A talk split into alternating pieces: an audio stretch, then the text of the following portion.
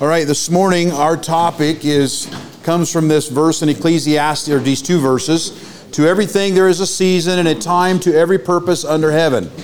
There is a time to keep silence, and there is a time to speak. Now, how do you know the difference? You go down the 14 page checklist to find out. Today, I am impressed with the, the wisdom of the staff that put this talk this morning. Today, we're going to use Merle's props here. You know, I don't know what to make of this prop.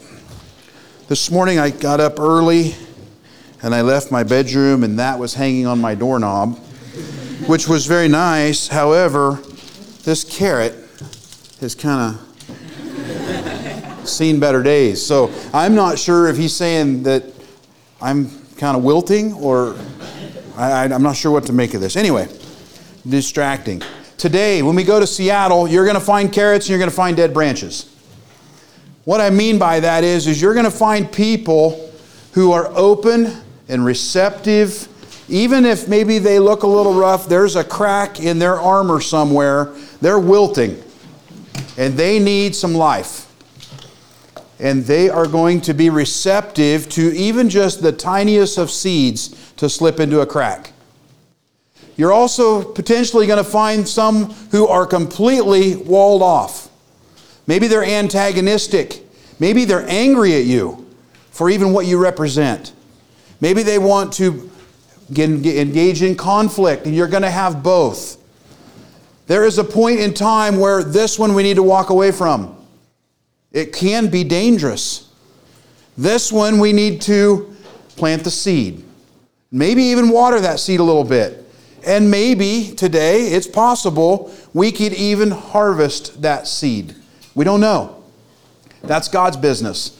But, young folks, right now, the Holy Spirit and God and Christ know the carrots and the dead branches that we're going to meet in Seattle. They already know that. And they have prepared you and been preparing you for the people you're going to meet. These are not chance encounters. This is a popular phrase, intersectionality between the children of God and the children of the world. And God has planned this out from the beginning of creation. Today, we want to know how do we go after the carrots and how do we move away from the dead branches. You can have your carrot back for the next talk, Merle. Thank you. You're welcome. Glad I could be of assistance. So, today, Having an eternal perspective, that's having discernment and influence as a youth. How can I have exercise discernment and have influence the way that God wants me to? How can I work through this? As I said earlier in my prayer, you guys have a lot of energy and a lot of enthusiasm, but maybe not a lot of experience yet. Maybe not a life, not a lot of life cracks and creases and scars to kind of give you a little bit of guidance. That's why you're going with a bunch of adults. We're not just sending you to Seattle by yourselves because some of these brothers and sisters have experience. They may not have the energy. They may not be quite as zealous as you are because they're getting tired, but they've got the experience. So we team it together to get the, both, the best of both worlds energy and experience comes together. So, how can I in my life, this is bigger than Seattle, this is everyday interactions with people, a coworker, a schoolmate, a whatever. This is just people that we run across. How do we have discernment on how to deal with these people? Especially knowing that as a youth, I have a lot of energy and I'm really excited about what I've got. And I want to just share it with you. And I don't want to just share it with you, I want to I want you to take it. And I want you to feel what I feel. But you've got to remember, you've got people out there whose circumstances don't match yours, that are not where you're at. They might have a little chink in their armor, and you can bless them by planting a seed in that chink, but they're not ready to be where you're at. And so there's a time and a place. You say something, do something, sow a seed, and back away. And let God deal with that. We don't have to harvest everything all the time. You know, there's limitless possibilities of the people that we might meet today. As I said with my little lame carrot illustration, we don't know what we're going to meet. We may meet highly receptive people. We might meet people there that are going to be really encouraging and appreciate what we're doing. because they, they have the Spirit too. Or we might meet direct, in our face opposition. I think Seattle's probably a lot like San Francisco and Portland and New York and every other major city in the world. There are people who are vocally and violently opposed to what we believe. And we might meet some of them there because they go on vacations too and they live there and we're going to a neat place, a tourist attraction. So we very well might meet these people. So as we think about that, in our small group yesterday, we gamed this out just a little bit with, with the group of guys I was with. And you know, we might face ridicule. We might face harassment. We might face a whole bunch of things argument, reverse influence. How about that one, guys and ladies? Reverse influence. Somebody's friendly and outgoing, but what's the, they're, they're out there influencing you too. This is not a one way street where it only goes from you to them. What they have, what they believe, what they're selling also comes to you. So reverse influence is a, that's why the dead stick's a big deal. The dead stick can get you stuck in a pig pen. We might meet people that are very open, people that are encouraging, people that are giving us their approval. We, we don't know. So, how do we, sitting here right now, how do we kind of work through some exercises so we can try to do the best we can at discerning what is appropriate, what is not, so that we might have influence in someone else's life? As I said, this goes on way beyond Seattle. Every one of us intersect with all kinds of people in all kinds of scenarios. And we want to have an influence with them, but sometimes the trouble we have is, is we don't know what got them to where they're at. For example, let me give you a couple. Maybe you got a grumpy old man for a neighbor. Anybody ever met a grumpy old man? How about a, just a cold, bitter woman? Ever met a cold, bitter woman? How about a profane supervisor, a profane coworker, someone you're around regularly that's really just a profane person? Ever met any of them? Job sites, guys? Maybe any of you ever intersect with a brother or a sister in your church congregation, maybe an older one. And there's something not quite right, maybe, between you and them. How about somebody that I just meet for just that, just that brief second in time, pass them in a grocery store, we happen to you know, just intersect for a moment. Hi, how are you? Excuse me, that kind of intersection. Just a moment. What about all these? You know, what we may not know is that grumpy old man is grumpy because he had a son that was murdered. And he can't get past it. But we don't know that, so we are judging that guy that he's just a grumpy old man when we don't know the backstory. So if we come in really hard and aggressive, we just walled him off. Maybe that bitter old woman is, has an abusive boyfriend. And if we go in there and just try to save her all in one shot without knowing anything, we might just close that door forever. We don't know. The profane supervisor. Well, he was abused as a child. And it's just coming back out. That older brother in the church or sister, maybe your pastor, Maybe he was just overexcited about his message and he talked too long. Called preacheritis, it's a disease. Politicians get it too. or anybody that gets much time with a mic. And maybe that someone that I just met for a moment, just standing in line together for a moment, and they asked me a question about my cap. You see, there's all kinds of scenarios, there's all kinds of things that we run into in our lives every day, and we don't really think about it. So, how do we have discernment that covers all that? Is there, is there some checklist? Is there something we can just go to and go down that list? Okay, I am good for today no matter whether I hit the grumpy old man or the abused, you know, the woman in the abusive relationship or just the curious customer or someone that's really excited.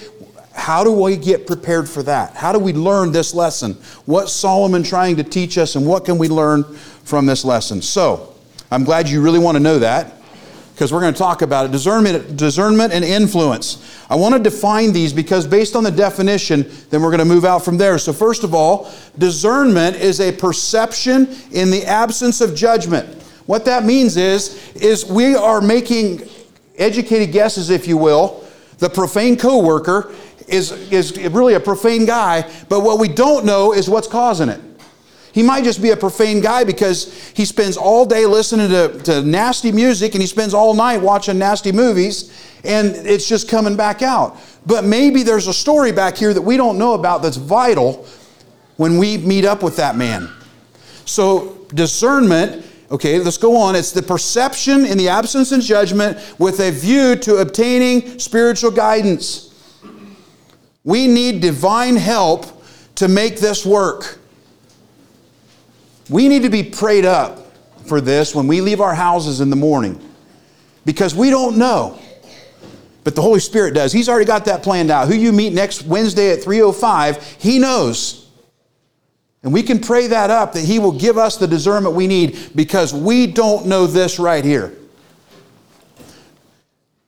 In English, it means that to assess a situation in which you do not know everything and still be able to respond correctly. Influence. Influence is to have or be the effect on the character, development, or behavior of someone else.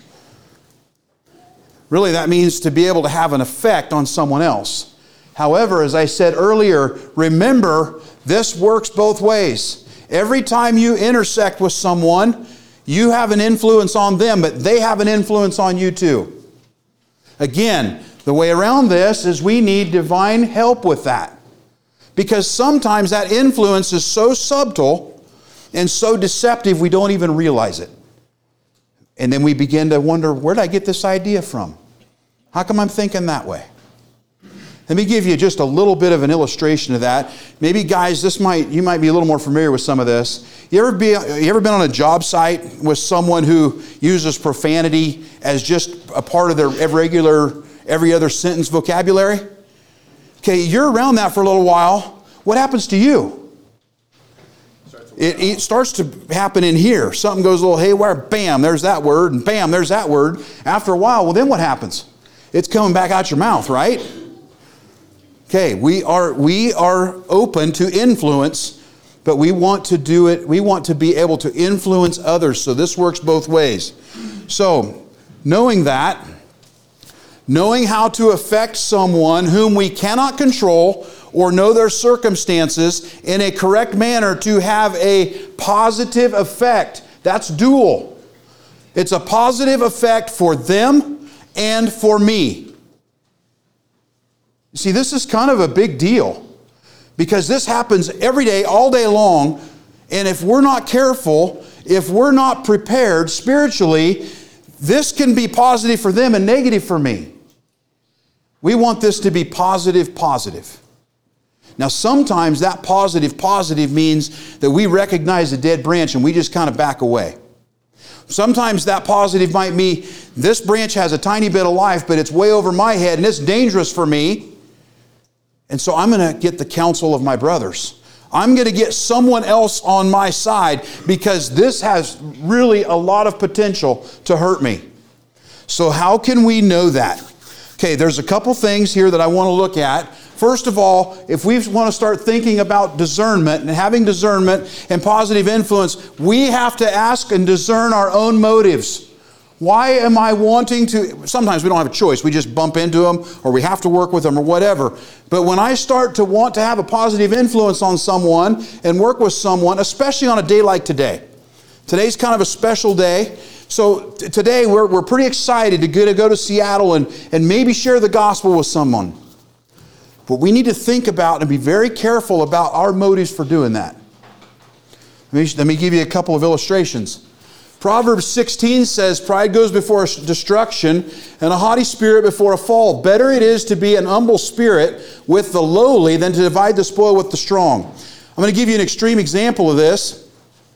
I was, there's, I'm kind of fascinated, I guess. Maybe it's, maybe it's negative influence on me, I don't know. The whole charismatic movement and all this stuff that's going on in our world and that whole, that whole movement of churches when you get to the extreme end of that, some of these guys get very, very proud of what they've done. One pastor of a, of a, very large church, very prominent name, extremely wealthy man, extremely powerful man, talks about and will publicly state that he is responsible for saving 120 million people. Wow. You know, between his teachings and internet and books and everything else, and he's proud of that.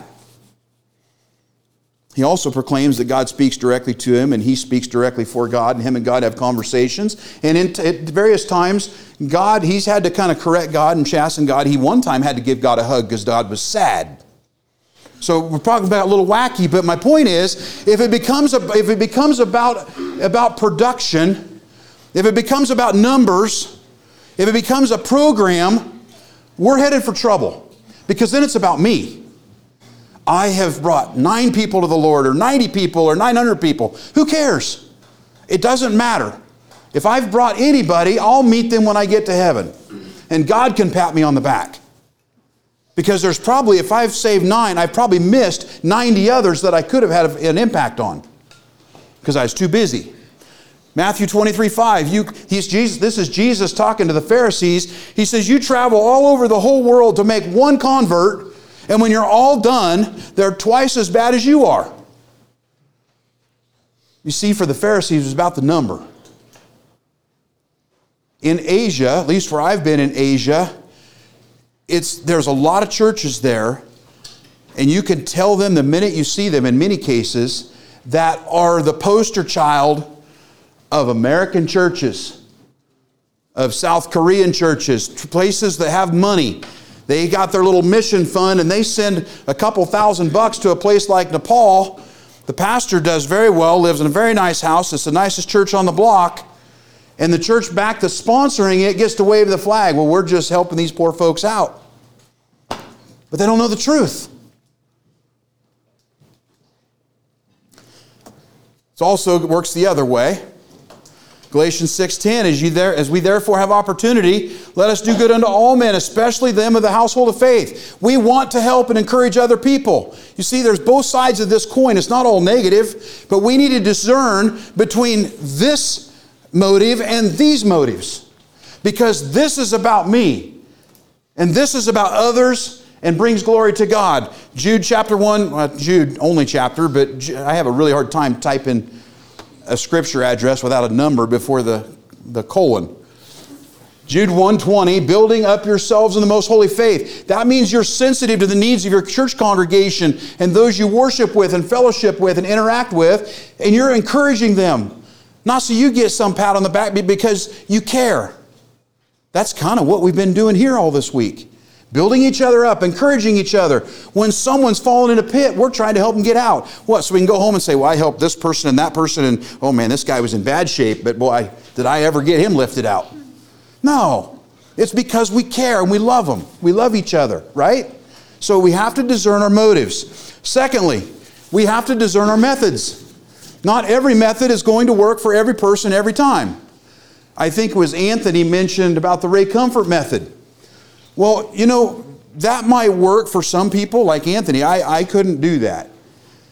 Um, but Ray Comfort kind of sets that up a little bit because he sets it up and he invites a hot topic conversation and he gets opposition to that, and that gives him an open door to, to do what he does.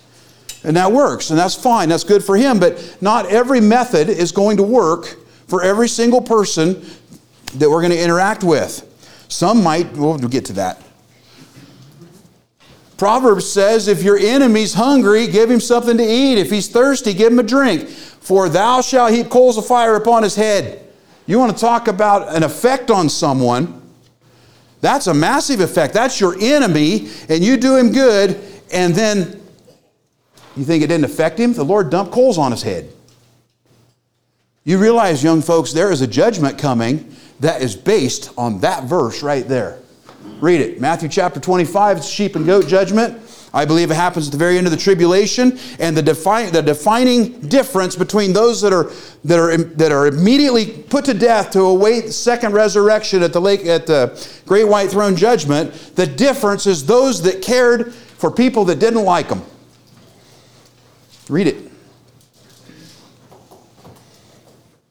1 Timothy 5 3, here's another method. This is doing good to your enemy. This is now intersecting with someone that maybe you know or you're somewhat close to. Rebuke not an elder. That's an older person, by the way.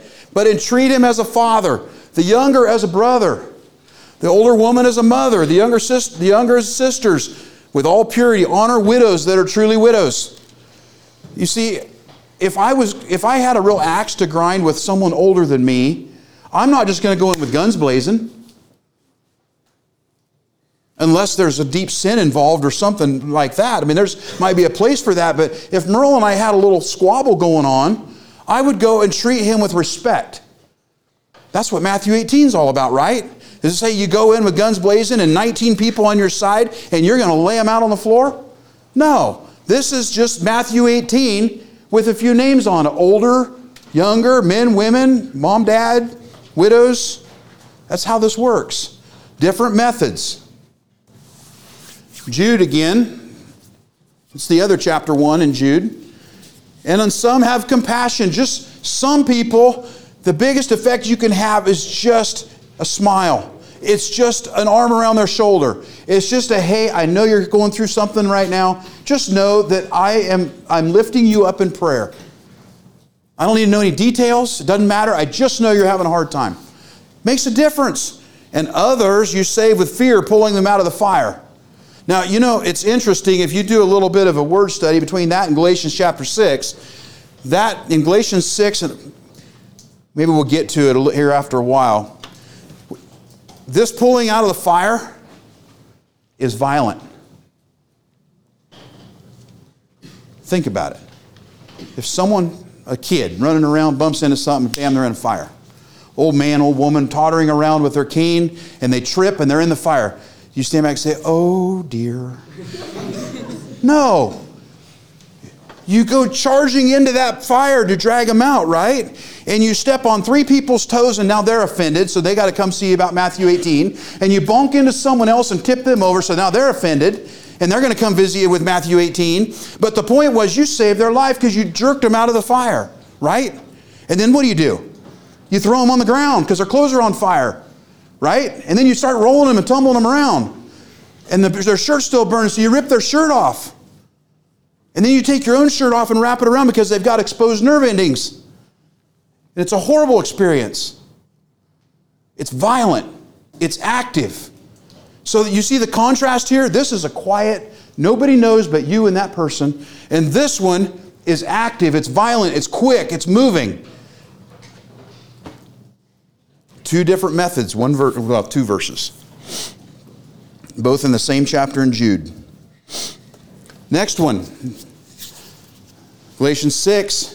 If a man be overtaken in a fault, key point, ye which are spiritual, restore such an one in the spirit of meekness.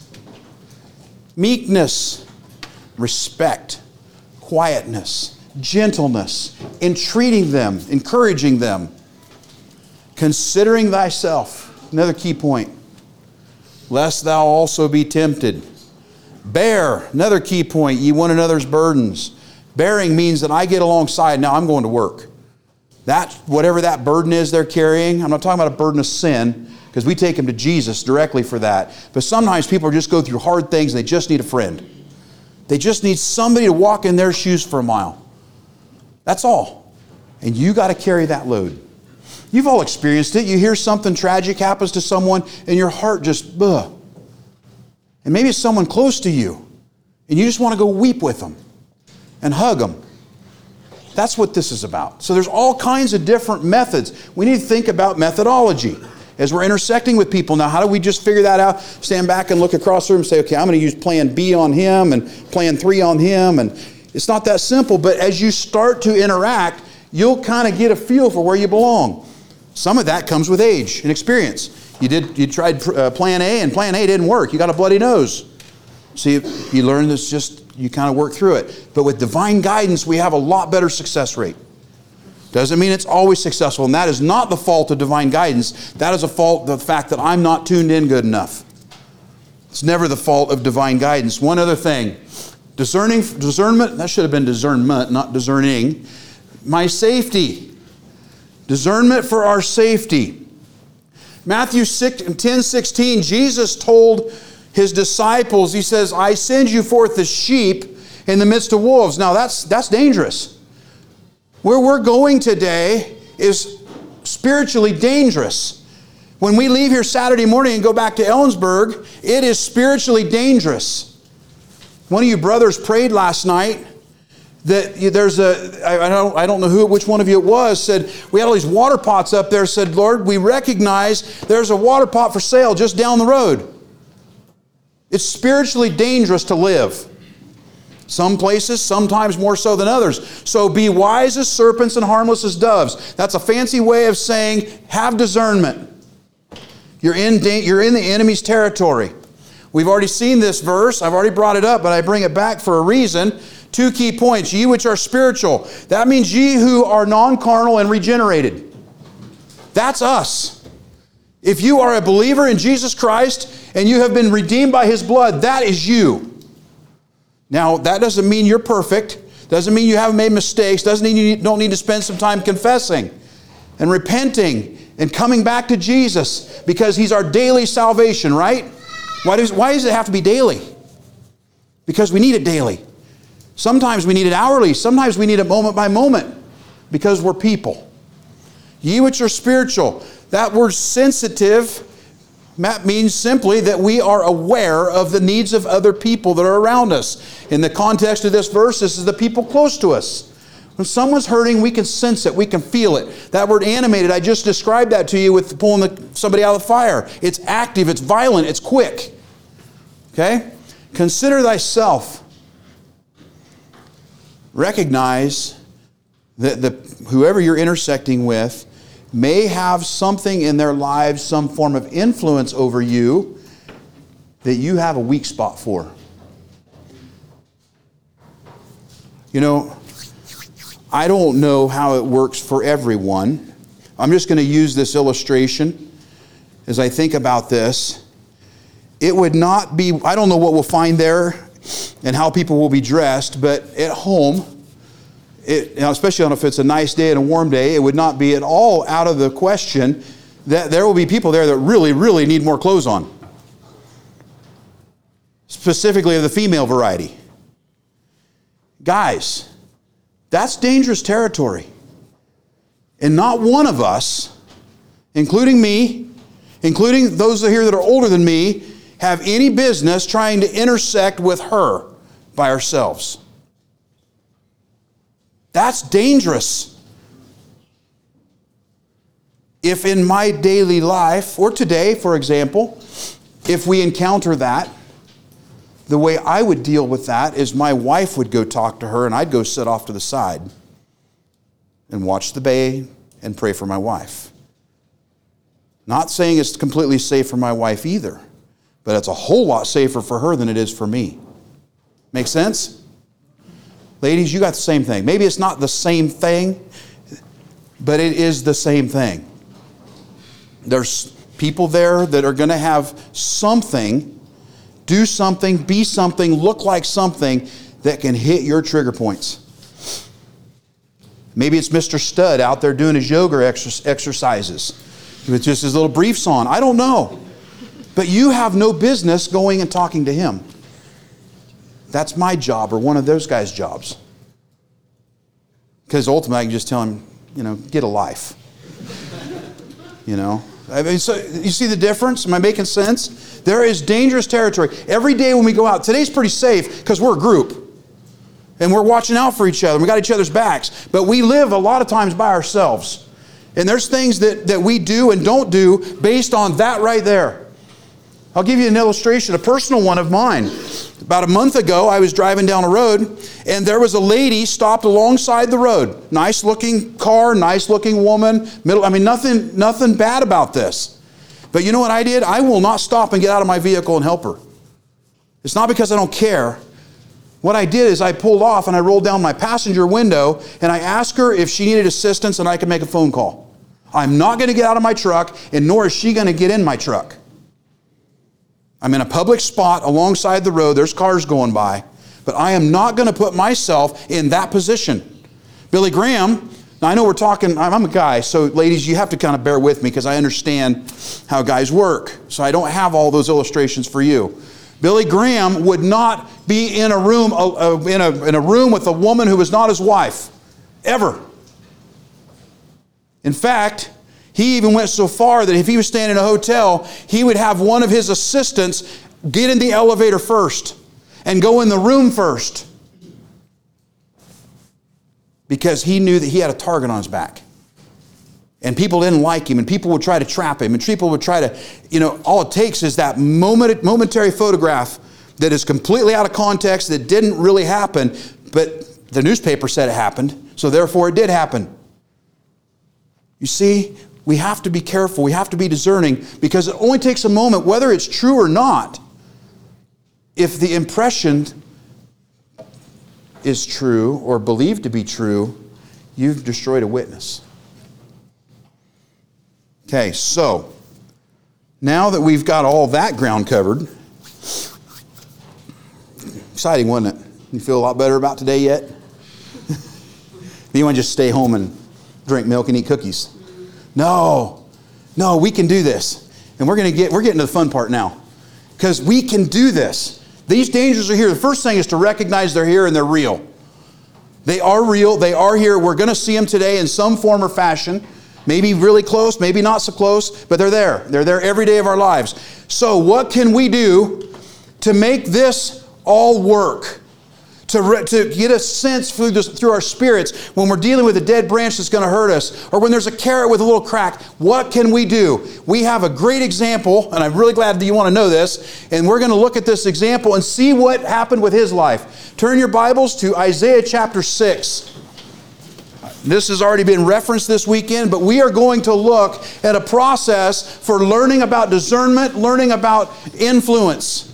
What do I need to do to be prepared to have spiritual discernment in my life active enough that I can positively influence someone else and their influence on me, if it's negative, is at least walled off and protected out here? So I'm safe. What can I do? Isaiah chapter 6, we're going to start and read verses 1 through 4. One of you ladies, please read verses 1 through 4. Read loud, read quick.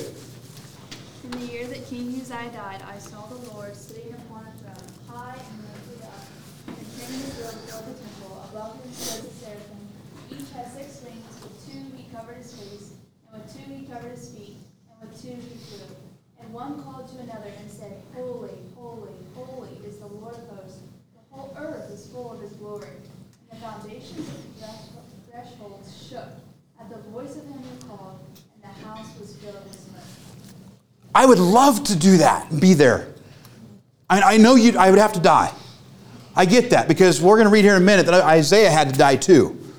Woe is me. But can you imagine the power and the grandeur and the noise and the, just the activity and just everything in one spot? Everything, life, everything, light, all of it's right there in that throne room. And praise God, the throne room can't hold it back either. It goes way out as far as things go. Can you imagine what Isaiah felt like when he saw this? I don't have good enough uh, superlatives, nor does Google have good enough pictures to portray even, even a drop of what that must be like. Can you just imagine? The awe, something that would just drop a man on his face. Apostle John I believe it was John. Help me out, brothers. He saw an angel and he dropped on his face. It was John in Revelation, wasn't it? Am I mis- anyway, doesn't matter. He saw an angel, and an angel had enough glory to drop a man on his face. The angel said, No, stand up. I'm an angel. This is God that created the angel in his, in his own place, on his own throne, at the very center of everything. And Isaiah got there. But bless you this morning, we get to go there too. And that's the point. We must meet with God first. We've got to see Him in His throne room as He is in real time, in real life, in His real being. And you know that we'll get to this in a minute, but do you know how you know when you really meet God, or if it's just an imaginary thing, do you know how to tell the difference? When you meet God, you're going to land on your face. Because woe is me, I am a man of unclean lips from a people with, that is unclean. When we meet God, we, we drop, we die. But we have the blessing this morning.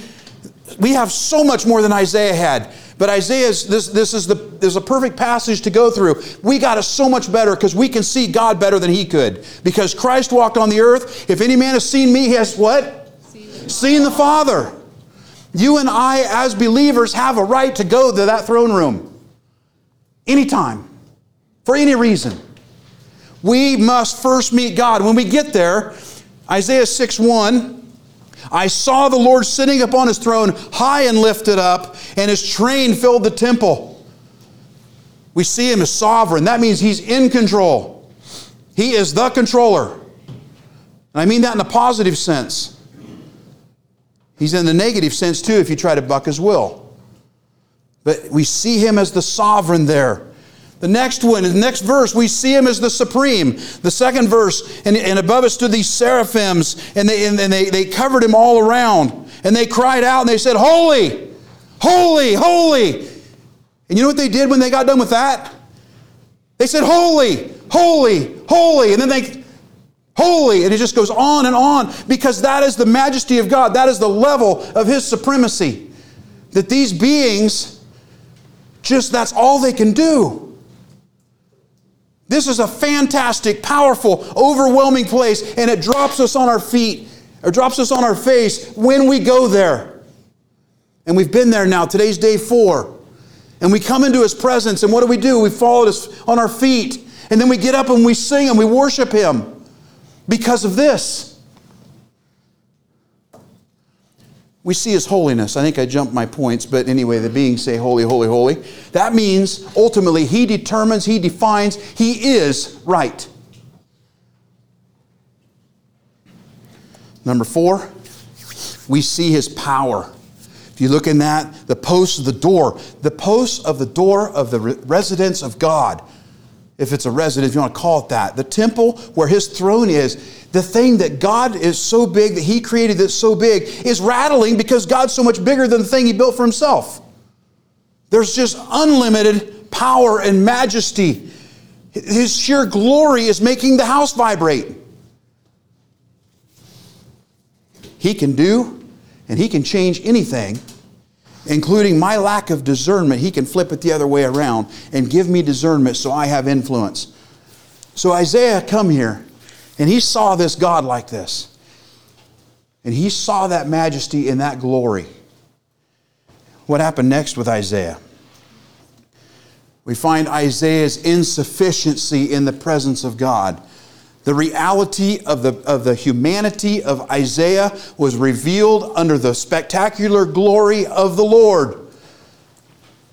He says, Woe is me! I'm I am undone because I am a man of unclean lips, and I dwell in the midst of a people of unclean lips, and mine eyes have seen the King, the Lord of hosts. When we come into the presence of God, it shines a light on how insufficient we are of ourselves. The only sufficiency we have is through the sufficiency of Jesus Christ, and that's how we can stand and go in the throne room.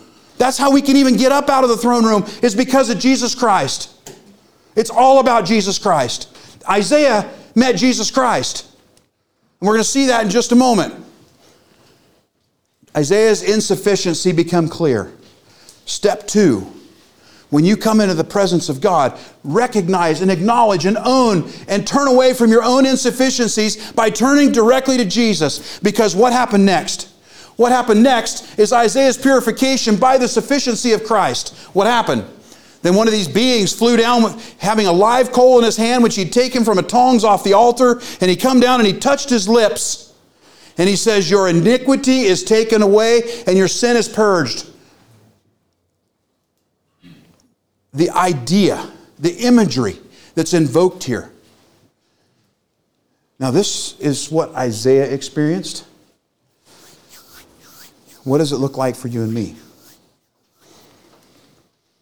I beseech you, therefore, brethren, by the mercies of God, that you present your bodies a living sacrifice, holy, acceptable unto God, which is your reasonable service. For us, our, we're laying our bodies on that altar. We are dying. We must die. We have to die. Matthew 16, 24 says, What? If any man will come after me, let him deny himself and take up his cross. A cross is an instrument of death, and that's all it is. Paul talks about being crucified with Christ. Nevertheless, I live, yet not I, but Christ lives in me. We go and we have coals off of that altar that cleanses us just like it did for Isaiah. And that is the blood of Jesus Christ. When we are willing to put our bodies on that altar, we have to go there. If we don't go there and lay down and say, Lord, I'm a dead man, I'm insufficient, I'm dying to self that you might live in me.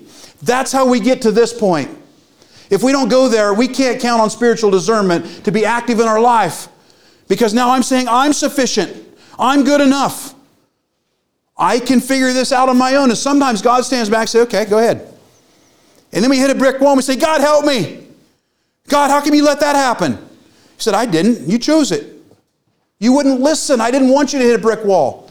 But you know what, young folks, one thing to remember is in many respects, I'm not trying to do a disservice or cheapen God, but in some ways, God is a gentleman. If you want to run the other way, most of the time He'll let you. Not always. He turned Jonah around. But he let Jonah get started before he met him with a brick with a whale, not a brick wall. But we have to put ourselves on that altar. God doesn't just pick us up and throw us on there, at least not very often. We have to place ourselves there to get that coal so that I can have my iniquity taken away, to burn that self sufficiency out of my life. That's my killer is I'm self sufficient in one little thing. It's either all or none, there's no partials. You're either dependent on the sufficiency of Christ or you are not. Pass or fail.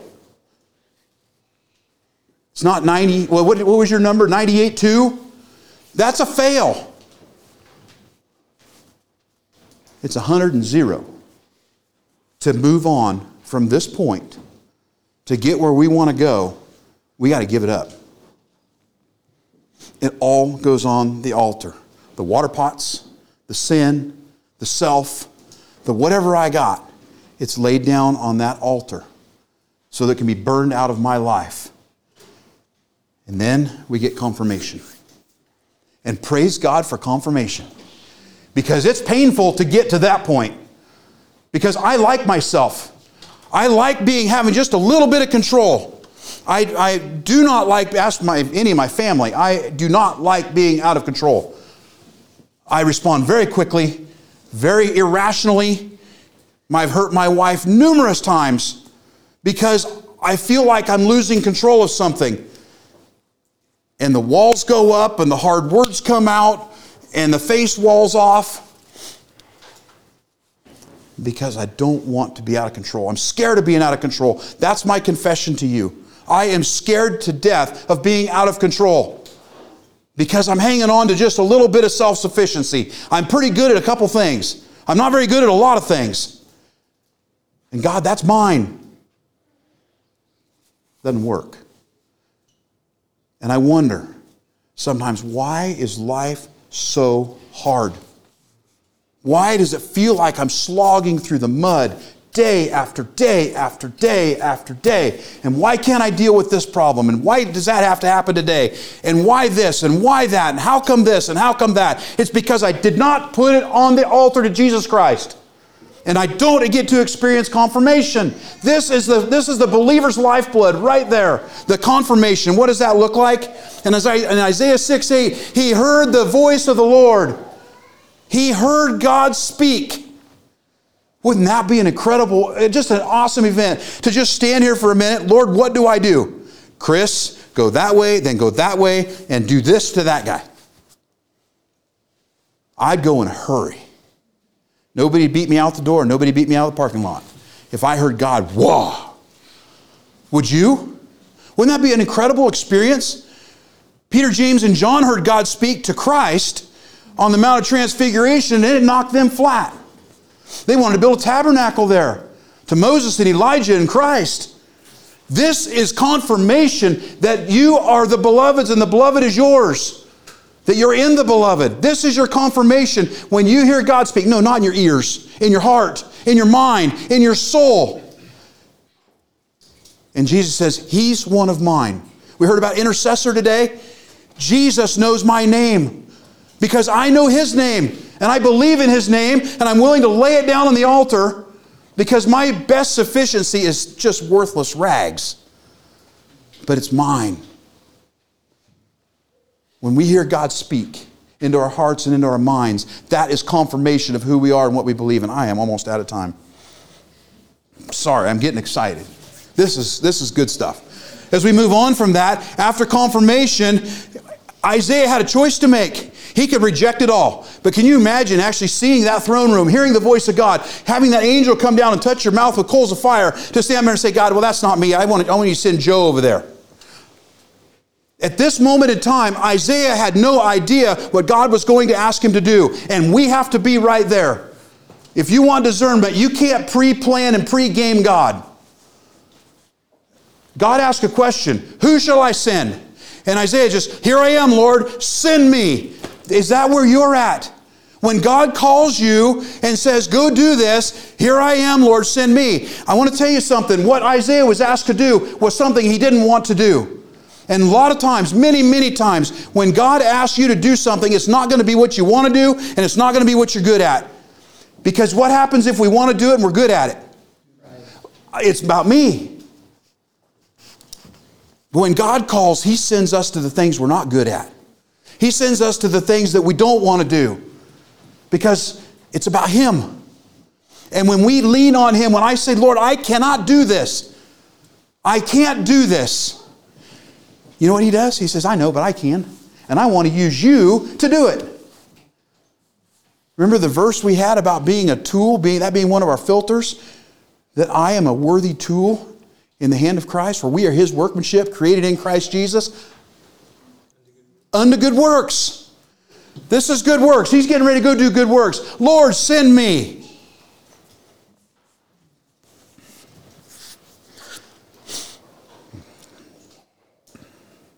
Christ's sufficiency is my passion for souls. Did we not just hear that yesterday? Send me. It's not about me, it's because I'm in you and you're in me and I find you so sufficient, I'll do whatever you ask me to do, and it becomes my passion. Stick and carrot. Next, Isaiah had to submit to the who and the how. The who and the how. He, he said he would go. Well, he doesn't know anything about where he's going yet. He doesn't know what he's doing. He just said, I'll go. That's scary. Raise your hand. You ever been in a setting where somebody says, I need some volunteer? That's called voluntold. yeah, it's kind of scary. You don't know what you're getting in for. It might hurt.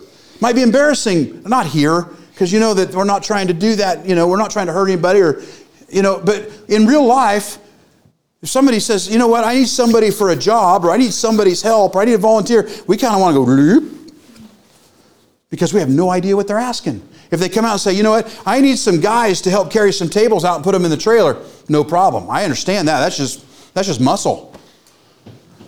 But you see, Isaiah wasn't there. He didn't know. So the who and the how, he submitted to the who and the how. What are they? Isaiah 6 9, go and tell this people. Go and tell this people. That's the who. And this people was his people. Three minutes? Um, go and tell this people. That's the who and the how. Then he got the message. And this message was not a good message, but it had a good ending. There's two parts to it. The first part, we're not going to read it. There's the verses. I'm sorry. Okay, you can read it yourself. There's the message. But the message, the prophecy was go tell this people, destruction is coming. Complete destruction. This is this is uh, this is pr- before Nebuchadnezzar comes down. This was actually fulfilled with Nebuchadnezzar. I, failed to mention that Isaiah was active during the reign of four kings of Judah: Uzziah, Jotham, Ahaz, and Hezekiah. And he probably died in the time of Manasseh. So he got to experience two really good kings, one short king, one really wicked king that got capped by the ultimate wicked king of Judah called Manasseh. And history kind of says and whatnot, they believe that Isaiah may have been the one that was sawn asunder that we read about in Hebrews chapter 11 under King Manasseh. His message was gloomy destruction, horror, death. But there was a positive part to this message. Part two was that they're going to get a return. There's going to be a remnant left in the land. We know that happened. That's when Jeremiah got left behind, and Jeremiah actually died somewhere in all this process. But then, 70 years later, under Nehemiah and Ezra and whatnot, they come back. So there's some positive here. Plus, Isaiah was a prophet that gave us all kinds of promises regarding the Messiah. Woven in all this, God trusted him to be the messenger of the greatest hope in the Old Testament. The gospel according to Isaiah, it's all there. Isaiah 53, anybody? We read it at, at, at communions, don't we? Because it's there. The coming of the birth is there. The millennial period is there. It's all there. The gospel according to Isaiah. God, because this man said, Here am I, Lord, send me. Jesus is sufficient, send me. He got to be the one in the Old Testament that got to prophesy the whole window of humanity from God to God. What a blessing. Then he had to submit to the wind. Isaiah 6 9, God just says, Go. The win is now, right now, this moment, right now. That's the win. Until. And then it, the last says, until. Isaiah died before this all got done because it hasn't happened yet to, uh, 2,500 years later. You go until. Until God tells you to stop or you die. Go until. So, just to summarize, where have we been all this week and, and through this message? If we want discernment and influence, if we want divine uh, guidance as we go through this, especially today, we must know the Father. We must confess our insufficiency. We must be purified by the Son. We must wait on God's confirmation. We must be willing to go. We must go to who He says and how He says. We must give His message in whatever form. Some of these prophets wrote letters, some of them acted things out. Hosea went and married Gomer and become a living metaphor, which was horrible. God has a message and a method with all that. And we don't, it's not the same. In Isaiah, he prophesied it, he wrote it, we have it today. We give his message, and we must do it in his timing. We try to get ahead of God, it doesn't work. We try to lag behind God, and we get ourselves in trouble, just like Jonah did, and many other prophets that didn't want to do it. Today. Today, New Testament, Youth Bible School, November of 2022. What do we have? Let me tell you what we have. We have exactly the same thing.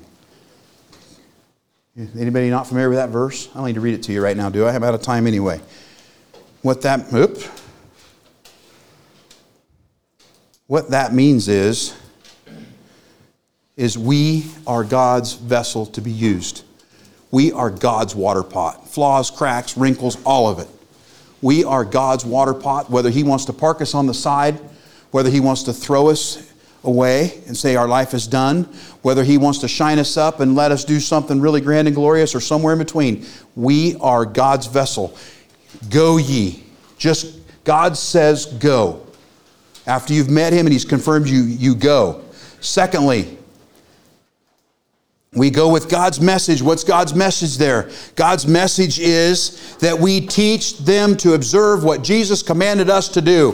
What did He command us to do? To die daily to Him, to be a living sacrifice to Him, to love one another. There's all kinds of things that Jesus has commanded us to do. We go and we teach the message of Jesus Christ and hope through His blood. That's what our message is. Number three, God's choice of who He wants us to share it with. What does it say here? Who does He want us to go to? All nations.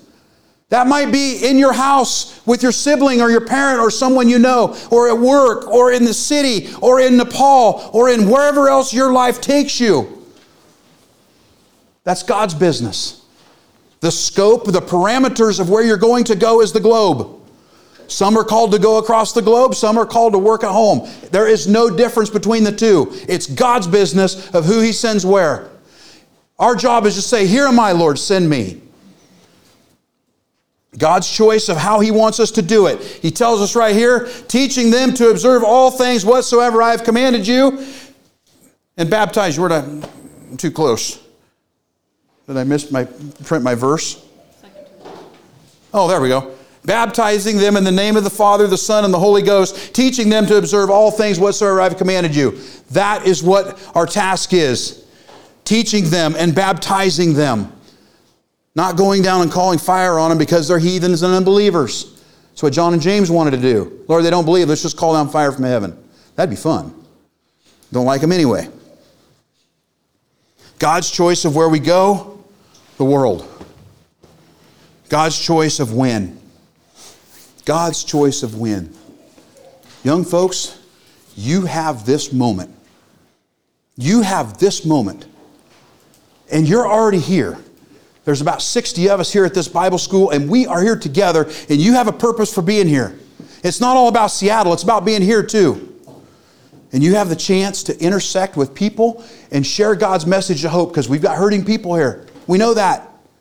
We've got strong people here.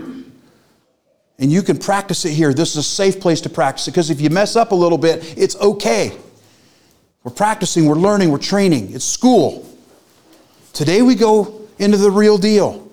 Today we're going into the real deal in a controlled fashion. There's safety. But that's you and I.